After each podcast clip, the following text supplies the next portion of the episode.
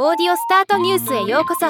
ロボットスタートによる音声業界の最新情報をお伝えする番組です。Amazon オーディブルが遠藤周作さんの著書「沈黙」を2023年12月8日に深い河を2023年12月22日に配信すると発表しました。今日はこのニュースを紹介します。沈黙。キリスト教文学の最高峰であり遠藤周作の代表作カトリック作家ならではの視点でキリスト信仰の根源的な問題を突きつけ永遠のテーマ神の沈黙に深い問いを投げかける長編。第2回谷崎潤一郎賞受賞作。再生時間は10時間6分です。深い川。1993年に発売された長編作品で生きることの意味を問う遠藤文学の集大成。第35回毎日芸術賞受賞作。